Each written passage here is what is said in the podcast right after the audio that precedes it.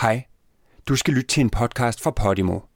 Hvis du kan lide, hvad du hører, så kan du lytte til alle episoder og en række håndplukkede podcasts, ligesom den her, på Podimo allerede i dag. Download appen eller klik på linket i episodebeskrivelsen. We want to end gender inequality. I speak on behalf of climate justice now. Ud fra min mors vilkår, så jeg alle andre kvinders vilkår. Og jeg synes, de var så gyselige, at det måtte der gøres noget ved. I'm not a lone voice. I am many. There are some little girls watching as I become the first black woman to be given the same award. Vi gjorde det!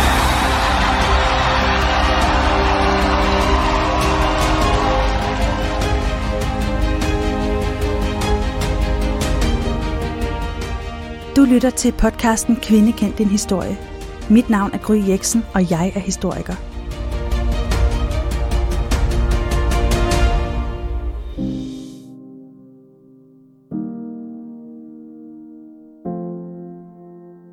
Det er en kendskærning, at kvinder fylder alt for lidt i vores historiebøger, og jeg mener, at det er på tide, at vi gør noget ved det problem. Det er ikke nok, at vi husker at nævne kvinder. De skal skrives ind som en helt naturlig del af vores fælles historie. Jeg begyndte med Instagram-profilen Kvinde kendt din historie, og på ingen tid fik jeg tusindvis af følgere og massevis af beskeder, som bekræftede mig i, at behovet virkelig er der. I denne podcast inviterer jeg derfor i hvert afsnit gæster i studiet til at fortælle om en særlig kvinde, og sammen giver vi hende den plads i historien, hun fortjener.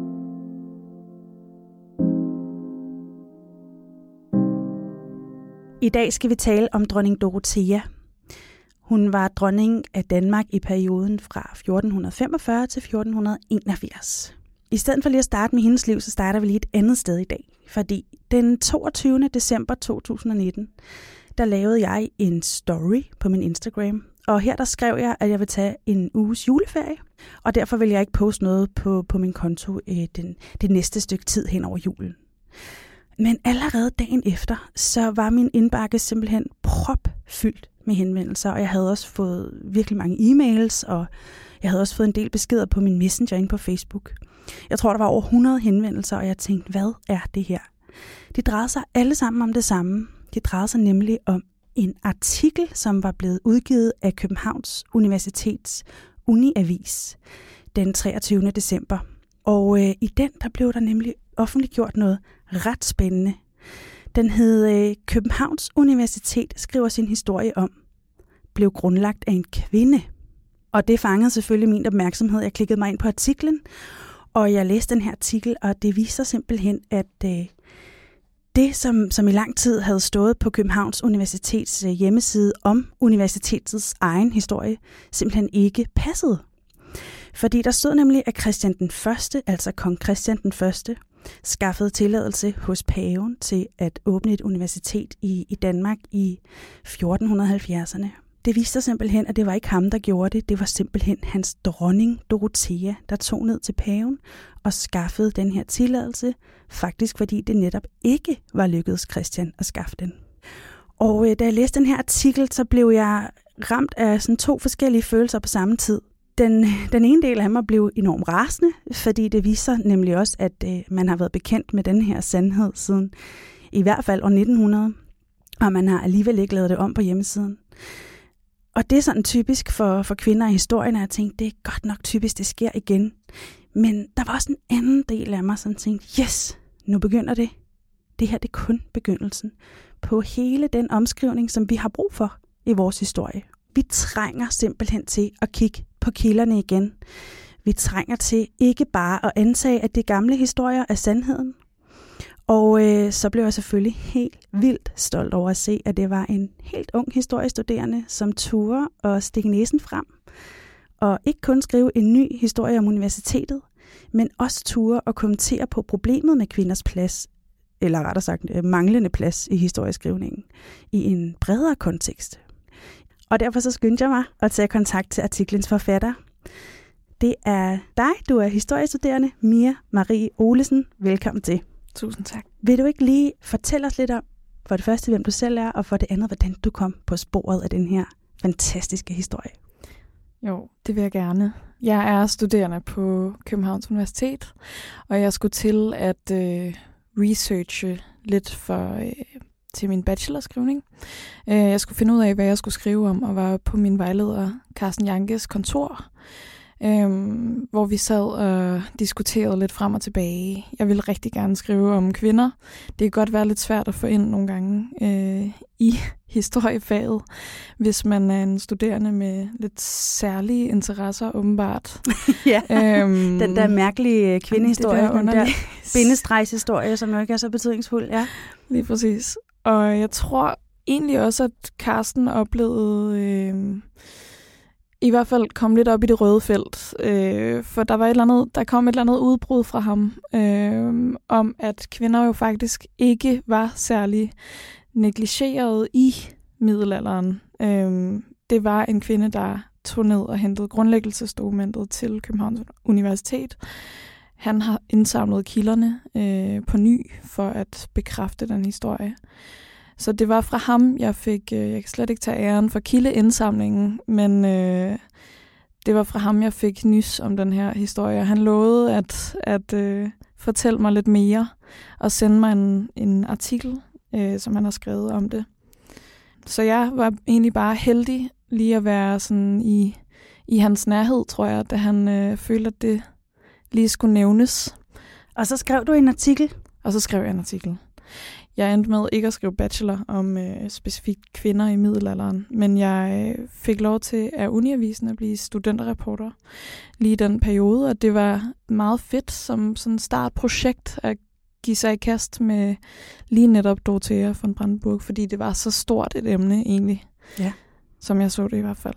Og det er det så også blevet modtaget som. Ja, fordi hvordan blev den artikel modtaget? En ting er, at jeg fik over 100 henvendelser, og jeg skyndte mm. mig at ringe til dig, men hvad er der ellers sket? Hvem har ellers reageret?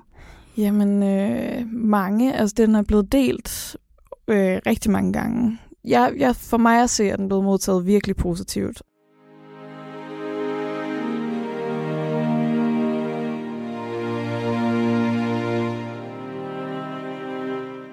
Mia, hvad var det, der stod på Københavns Universitets hjemmeside, før du skrev den her artikel? Jamen, der stod, at efter kong Christian Førstes tur til Vatikanet, oprettedes et, et universitet i Danmark.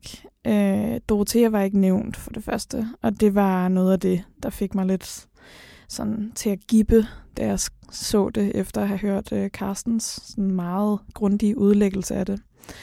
Og det reagerede jeg på, fordi jeg tænkte, vi har en historiker, en universitetshistoriker, der sidder på etagen over Karsten, og som har nøglen til hjemmesiden.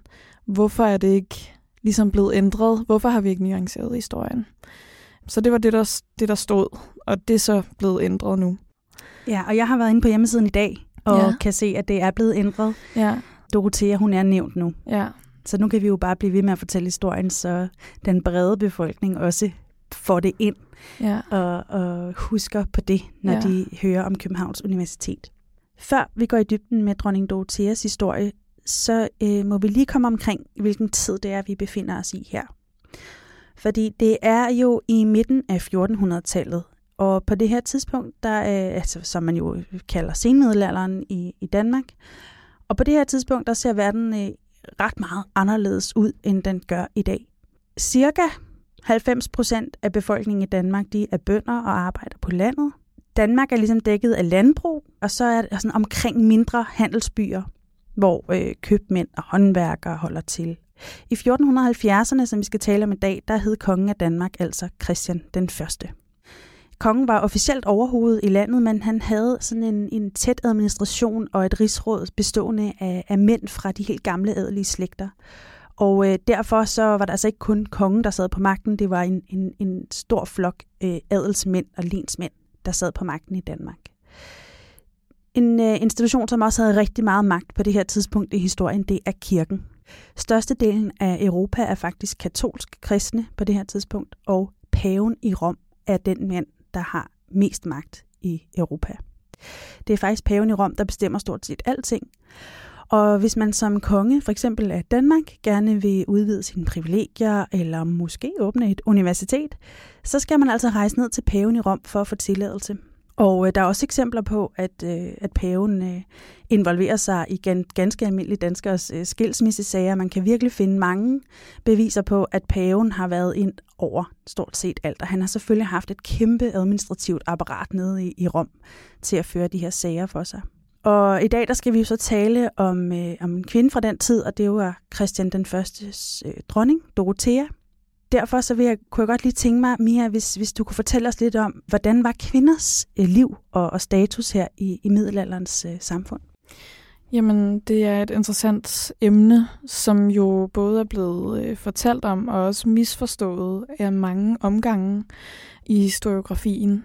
Man kan sige, særligt de fyrstlige kvinder eller kvinder med lidt højere status i samfundet, hvis de overlevede børnefødsler og måske ikke havde øh, mænd, som var så dominerende, som man har hørt nogen har været på det her tidspunkt, jamen så kunne de faktisk tilegne sig ret meget magt, eller man kan sige, de har kunne bestemme en del over de godser, de bestyrede, eller øh, de sådan lande, de var med til at regere med deres øh, ægtefælder. Man kan sige, at kvinden var jo også for mange ægtepars vedkommende den fortrolige til regenten, eller den, der bestemte. Så hun har i hvert fald, hvis ikke været første, så anden, sådan anden plads i, hvem der bestemte mest.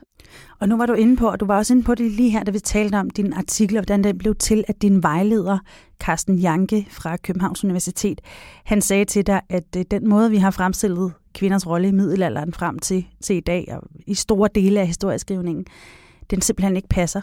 Fordi de havde, som du lige har sagt, øh, ret ofte øh, mere indflydelse, end, end det er blevet fortalt tidligere. Mm, ja, man kan sige, at 1800-tallet var sådan et slags lavpunkt for kvinden i historien.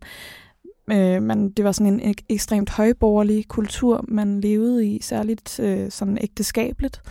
Og kvinden var sådan meget øh, begrænset i, sin, i sit virkefelt øh, i samfundet. De måtte ikke deltage politisk øh, eller økonomiske instanser. Og, øh, og derfor så har det været rigtig svært at slå hul på den idé, man havde om kvinden i middelalderen, som blev skrevet om i 1800-tallet.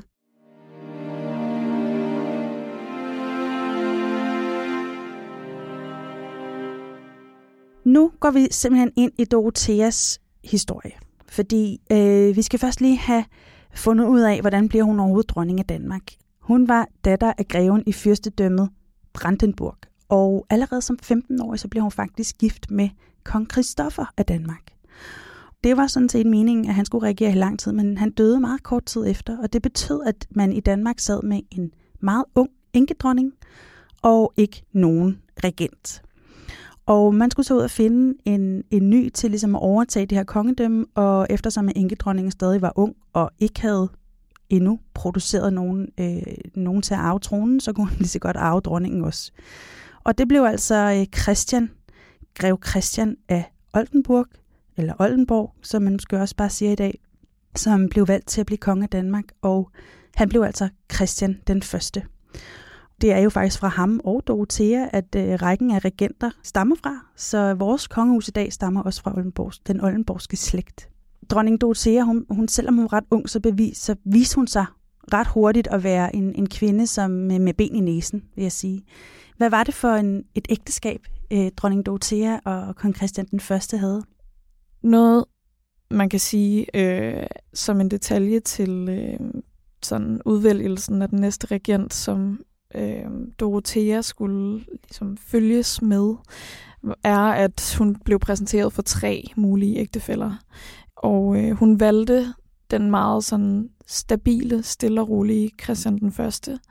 Jeg kan ikke huske de to andre sådan specifikt, men der var ligesom noget, der stak lidt for meget ud hos dem. Og derfor så var det, øh, var det Christian den Første, hun endte med. Og man kan sige, at han var, som kilderne fortæller, sådan en meget rolig. Der var ikke noget vildt ved ham. Han gjorde ligesom bare sine ting, og, øh, og ja, og det blev så ham, som hun, øh, som hun ægtede, så det var hendes valg, at han blev tronet på det her tidspunkt. Øh, om deres ægteskab, øh, man kan sige, det går ikke så godt for ham, Christian den Første, som regent.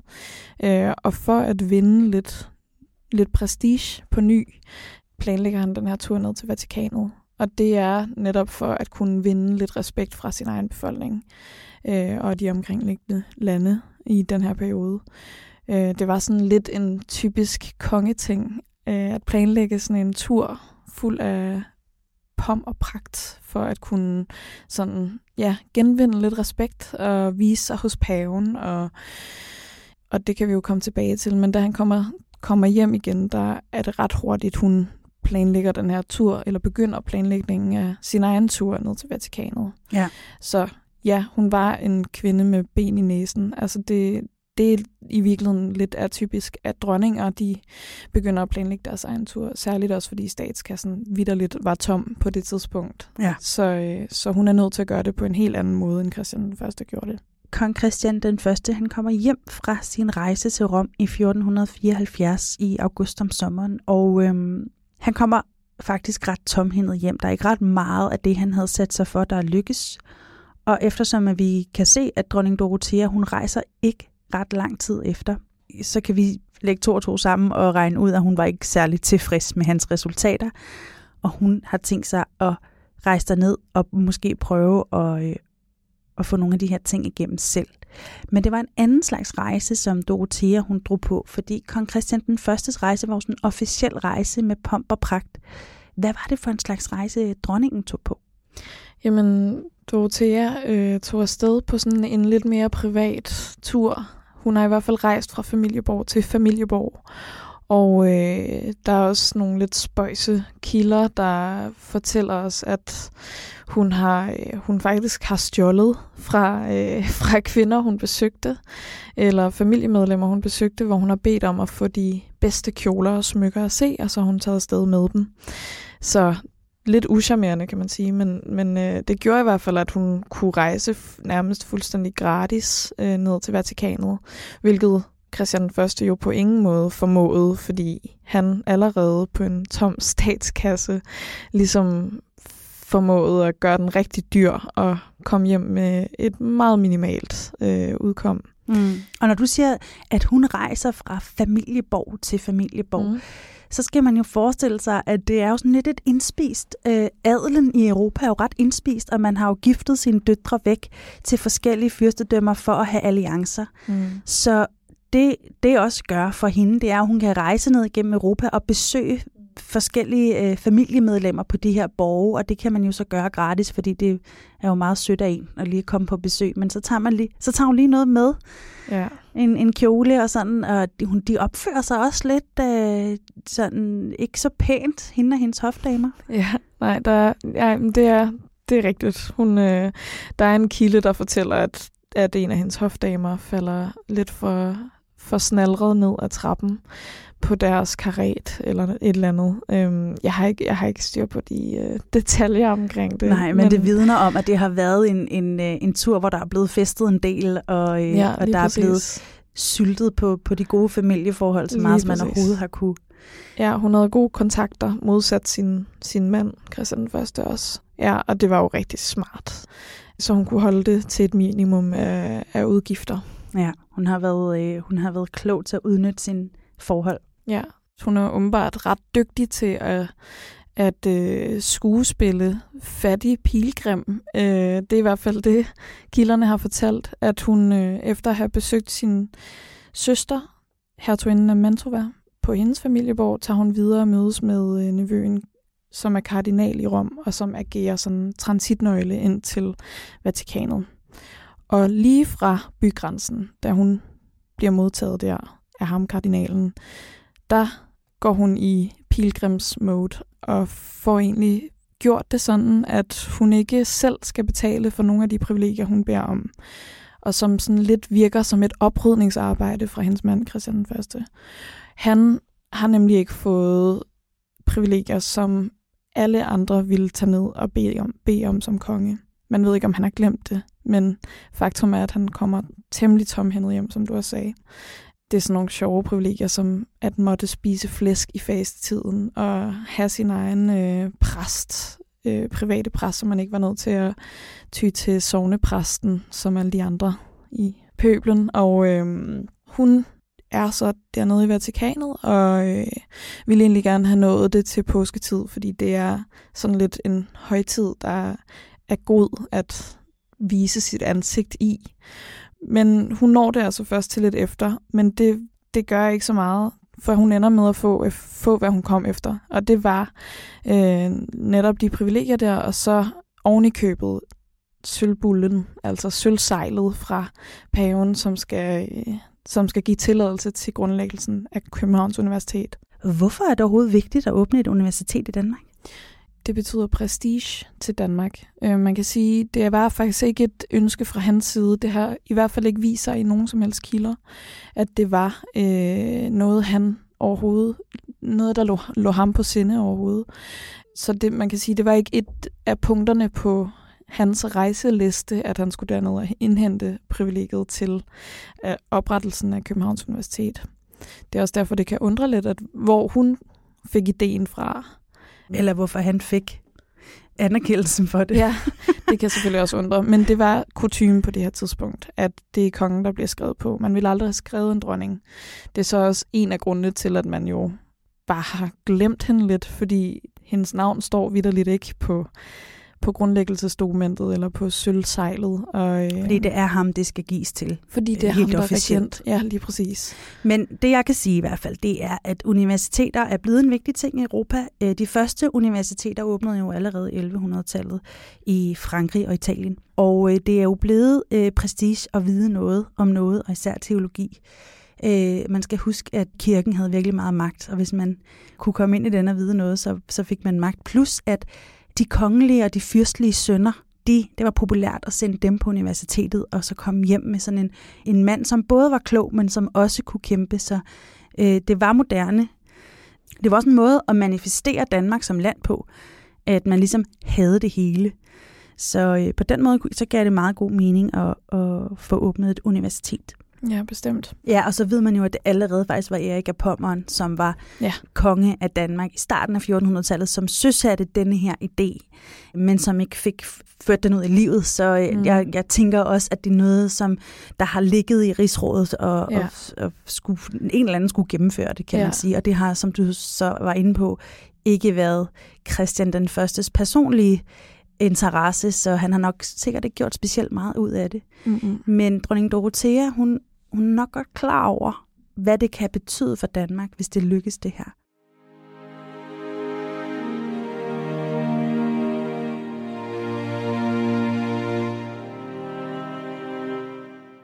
Dronning Dorothea, hun skaffer simpelthen det her bevis uden at bruge penge, de ikke har, som Christian den Første allerede har gjort. Det er jo sådan set også det, der er det vigtigste. Det er faktisk et virkelig fattigt kongehus på det her tidspunkt. Christian den Første stod faktisk i ret stor gæld til dronning Dorothea allerede fra deres ægteskabs begyndelse, øh, fordi medgiften skal betales tilbage på en eller anden måde. Og det har han ikke fået gjort. Og det eneste, han har gjort, det er at blive ved med at udtømme lidt, særligt med den tur til Vatikanet selv. Så det, er, det står, står lidt slemt til og derfor er hun nødt til at gøre det anderledes end ham. Hun tog, hun tog simpelthen sagen i egen hånd. Ja, fuldstændig. Det er jo ikke bare hvem som helst, der kan komme og sige, på vegne af kong Christian vil jeg gerne bede mm-hmm. om det her. Mm-hmm. Så det er nogle, lidt nogle løse ender. Altså som du også har været inde på før, det er lidt svært at finde ud af, hvordan hun har skaffet dem, men man ja. ved, det er hende. Ja. Om hun så på et eller andet tidspunkt har tilkendegivet sig at være sådan, er faktisk dronning af Danmark. Ja, det er for specifikt, fordi det vil man aldrig, aldrig kunne finde ud af. For det første har hun jo heller ikke formentlig stået face to face med paven. Det er jo det. Altså, der har været sådan en masse kontorer af en art, hvor man har skulle bejle til de her ting, og der har hun haft kardinalen til at formidle det. Jeg gætter på, at hun heller ikke var så færm til, til latin, altså nødvendigvis i hvert fald. Så man kan sige, der har nok ikke været det her tidspunkt, hvor hun har været nødt til, det ved vi i hvert fald ikke, hvor hun har været nødt til at sige, desuden er dronning. Nej. Men det er i hvert fald rigtig vigtigt, en rigtig vigtig pointe, at når man skulle have tilladelse for paven, det, det, det er langt, langt de færreste mennesker, der rent faktisk har mødt paven. Det er et ja. Kæmpe maskineri. Ja, det er præcis. en kæmpe administration med, med helt klare rammer og regler for, hvornår og hvordan mm. ting Mhm. skal foregå i forhold til de her tilladelser. Ja. Så øhm, det, er, det er rigtigt, at det har skulle igennem mange led. Hun kommer hjem i 1475, Ja. og universitetet åbner i 1479, så vidt Ja. jeg ved. Ja. Øh, så øh, det er faktisk ret hurtigt efter, hun kommer hjem, at, at man får åbnet det her universitet og får hentet professorer ind fra nogle af de lande, der har. Men man ved ikke, om hun var med til åbningen. Man ved ikke Nej. om... Mm-mm. Men det er i hvert fald stadig Christian den Første, som er konge på det her tidspunkt, så han har højst sandsynligt været med til at åbne universitetet. Hun har ville rydde op efter Christian den Første og få de der sådan lidt mindre privilegier, og er så endt med at få det her meget store, den her meget store tilladelse givet, som der desuden efterfølgende fra et brev i 75, 1475, der kan vi læse, at der er arige folk, der reagerer på hendes meget store øh, efterspørgsel dernede. Altså det er ikke op til en kvinde at bede om. Det er en konges pligt at stå for sådan nogle ting. Så man kan sige, at folk har godt vidst, at hun var der og har ligesom reageret på det. Ja, så det er altså nogen, der har siddet i pavens administration, der har reageret på, at de synes, hun var lige lovlig fremme i skoene. Ja. Så det er derfor, vi ved, at... Øh, Det, at, at det var Dorothea, ja. Ja. Og det var nemlig et brev til øh, søsteren, hertuginden af Mantrova, som, øh, som modtog det her brev. Og det var Johannes Lindbæk i 1900, som var nede i, i arkiverne i Rom og sidder og indsamle breve og så videre. Og for en god ordens den. skyld, så skal vi lige vide, hvem Johannes Lindbæk er. Historiker, dansk historiker, meget dygtig, øh, fik tilladelse til at sætte sig ned på arkiverne og offentliggjorde nogle ret vigtige, store danske begivenheder. Ja, det leder os øh, fint frem til der, hvor vi skal hen nu, Mia. Øhm, vi skal nemlig øh, tilbage til, hvorfor den her historie har li- ligget hengemt i 120 år siden ham Lindbæk der. Han, han faktisk offentliggjorde det i 1900.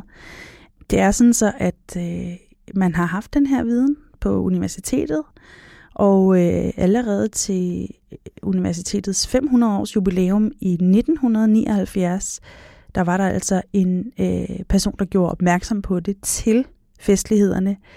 Øh, og din øh, vejleder, øh, Carsten Janke, han har skrevet om det i en ret ny antologi fra 2017, hvor han har skrevet et meget udførligt kapitel om denne her historie om Dorothea, og han redegør for det, at det var hende, der, der skaffede den her tilladelse til at åbne et universitet i København.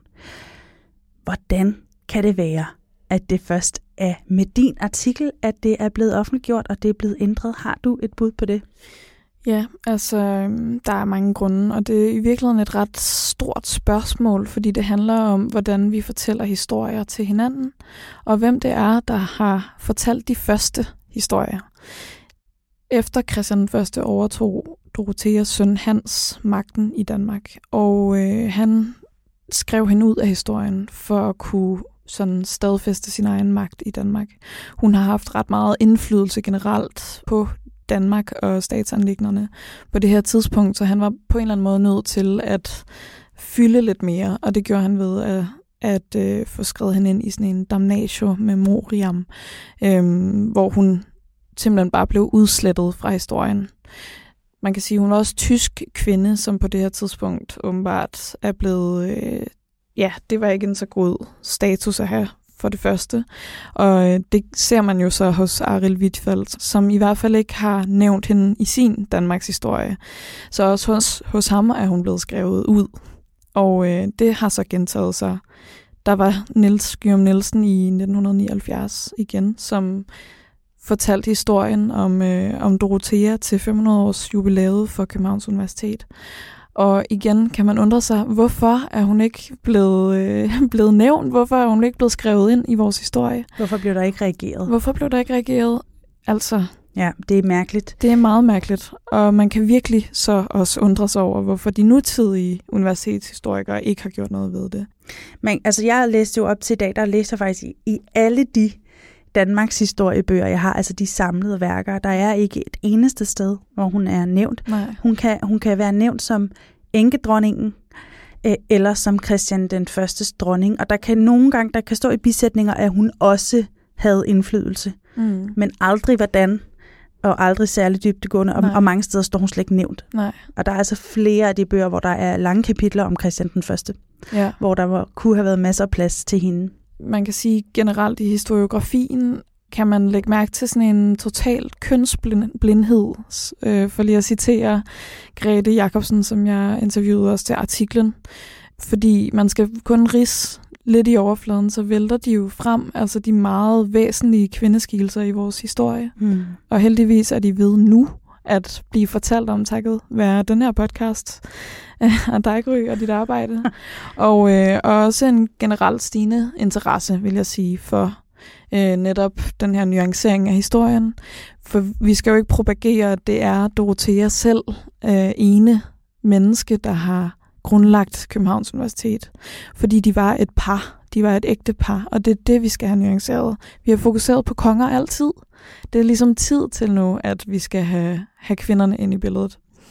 Jeg er fuldstændig enig. Ja, og jeg tror ikke nødvendigvis, at det er direkte kvindehad, eller, eller sådan et bevidst ønske om at skrive kvinden ud af historien. Der har bare, det er bare sådan en, en ubevidst øh, historieforfalskning, der foregår sådan lidt stille og roligt, fordi at det er de samme mennesker, der underviser øh, og skriver lærebøgerne, og så har de måske bare ikke kigget grundigt nok på kilderne, eller så har de har det ligesom krævet lidt for meget at få nuanceret historien bare, bare lidt, og det kan man jo virkelig undre sig over. Hmm. Men det er jo godt, at, øh, at det kommer frem stille og roligt. Og det er kun begyndelsen, skal vi ikke aftale det? Jo. Det- Altså, jeg har sådan skrevet også lidt her, øh, sådan et, et, en god, øh, et godt spørgsmål er jo også, som du har været inde på. Hvad kan vi lære af den her historie, som du er kommet frem med? Altså det vi kan lære, og det har du sagt tidligere også i, det her, i den her samtale, det er, at historien er kun den, vi fortæller hinanden. Historieskrivningen er ikke sandheden, og derfor er det så vigtigt, at vi bliver ved med at tage øh, fat i de originale kilder, og ikke bare godtage de øh, historiebøgerne, som de er skrevet. Fordi du sagde jo faktisk selv lige før, at øh, dengang Hans blev konge, altså Dorotheas, en af Dorotheas sønner, der var hun jo enkedronning og havde stadig meget indflydelse, og der var det jo kongen, der bestilte sin egen historie hos en, en historiker. Det var en helt anden slags måde at skrive historie på dengang, men det var ofte kongen, der havde behov for at skrive sin egen historie øh, frem, og, og så hyrede han en. Det kunne være en munk, det kunne også være en, en, en fra universitetet. Mm. Og han har jo så bevidst valgt at skrive hende ud. Og man kan sige, om det er mere eller mindre bevidst, at øh, senere historikere ikke skriver kvinderne ind, så har de i hvert fald bare godtaget den måde at skrive historie på, og det skal vi simpelthen have lavet om på. Mm. Og det kan kun gå for langsomt. Så skal vi også øh, huske det her, som du også var inde på, med at vi skal betragte de regerende par, altså kongeparne, hele vejen ned gennem historien, som regentpar, og ikke kun som kongen og den, hans dronning ved siden af, som måske, måske ikke havde indflydelse. Vi bliver nødt til at analysere mm. på dem som, som en institution sammen, fordi virkelig ofte har dronningen virkelig haft øh, meget indflydelse på, på den politik, der er blevet ført. Og nogle gange, i nogle tilfælde som her, Dorothea, viser at være en, en bedre regent faktisk end kongen. Altså, der var jo i 70'erne en stor bevægelse af historikere, som øh, netop gerne ville få øh, etableret en, en historie, som også inddrog kvinderne, og det førte til øh, kvindebiografisk leksikon, som blev lavet, fordi at der var sådan et uhyggeligt fortal af kvinder i det almindelige biografiske leksikon. Øh, og det er der jo blevet fnyset lidt af generelt efterfølgende af, af særligt mandlige historikere. Og man kan sige, det er jo ikke, vi har jo haft masser af chancer for at genetablere den sådan lidt sandere historie, den mere, nuancerede historie. Men der er bare rigtig mange kræfter på spil, som netop ikke lader det øh, ske. Og det er jo så også noget Kvinfo arbejder med, altså netop med at lave lister over kvindelige forskere, så man begynder at ringe til kvindelige forskere for også at få dem ind i, ind i øh, radioprogrammerne og ind i artiklerne. Øhm, fordi det er meget sådan en, et ekko af en gammel historie, at at kvinderne, at de ikke har haft en plads på en eller anden Mm. måde. Og man kan sige, at det, som, det var jo en ekstrem stor og vigtig indsats, der blev gjort i 70'erne i forhold til øh, kvindehistorien. Det, som også er lidt uheldigt ved det, det er, at kvindehistorie på en måde blev kørt ud på et sidespor som en bindestregshistorie ved siden af den store historie, som stadig handler om mænd. Mm. Og det, som jeg kæmper for, og som jeg kan mærke, du også kæmper for, det er, at kvinderne skal skrives ind i vores fælles, i den store historie, Mm. på lige fod med mænd. Vi skal, de skal simpelthen fylde det, de har fyldt med den samme øh, Øh, naturlighed, som mænd fylder i historien. Uanset om de var magtfulde eller ej, eller hvad for en position, så skal vi vide lige så meget om deres position, som vi ved om mænds position. Og det er det, som jeg synes, at vores generation af historikere skal kæmpe for, øh, både mænd og kvinder. Fuldstændig enig. Altså, det er jo en fælles historie, vi alle sammen har skabt. Og øh, der er ingen grund til, at det er to individuelle, sideløbende ting. Men måske var det en nødvendighed, at det blev gjort sådan lidt unaturligt i der i 70'erne, hvor det blev gjort som sådan en... Et en- statement. Ja, sådan Ja. En, en egen ting, for at de overhovedet kunne for at man overhovedet kunne opdage, at den havde fandtes. Mm. Og så er det arbejdet her efterfølgende, som handler om at få dem, få dem flettet ind i hinanden. Hvad synes du, øh, nu snakker vi om Dorothea i dag. Hvad synes du det allervigtigste, vi kunne gøre for, at vi aldrig glemmer den her historie igen? Skal hun have en statue inde ved universitetet, for eksempel? Helt sikkert. Ja. Ja, jeg Ja. synes, hun skal have en statue. Bestemt. Ja, vi skal have mange flere kvindelige statuer generelt Ja, det skal derude. vi. Men det kunne for eksempel være en måde. Er der andre måder, du tænker? Fordi din artikel bliver jo læst af folk, som interesserer sig for historie, måske læser historie. Men hvad med børn og den almindelige brede befolkning? Hvordan skal de vide, at det faktisk var Dorothea, som fik øh, tilladelsen til at grundlægge et universitet i Danmark? Generelt lærebøger i folkeskoler, gymnasier og på universitetet, som du og jeg har oplevet, er skrevet af de samme mennesker. Jamen, måden vi kan ændre på den historie, vi har, er ved at forny den fortælling, som netop fortælles i de lærebøger. Øh, og det er ved at uddanne historikere nu til at tage fat i kvindehistorien, såvel som mandehistorien i gåsøjne. Altså bare at fortælle det som historien, vores fælles historie. Så jeg tror, måden vi får, får Dorothea ind i vores fortælling, øh, vores generelle fortælling, er at, øh, at ændre lidt på systemet, sådan på universiteterne, og dermed også på folkeskolerne, og dermed også i gymnasierne. Det ja. tror jeg, tiden er moden til. Det tror jeg også. Mia, tusind tak, fordi du kom, og tusind tak, fordi du tog dig tid til at skrive den meget vigtige artikel. Tusind tak, fordi jeg måtte komme og fortælle om det.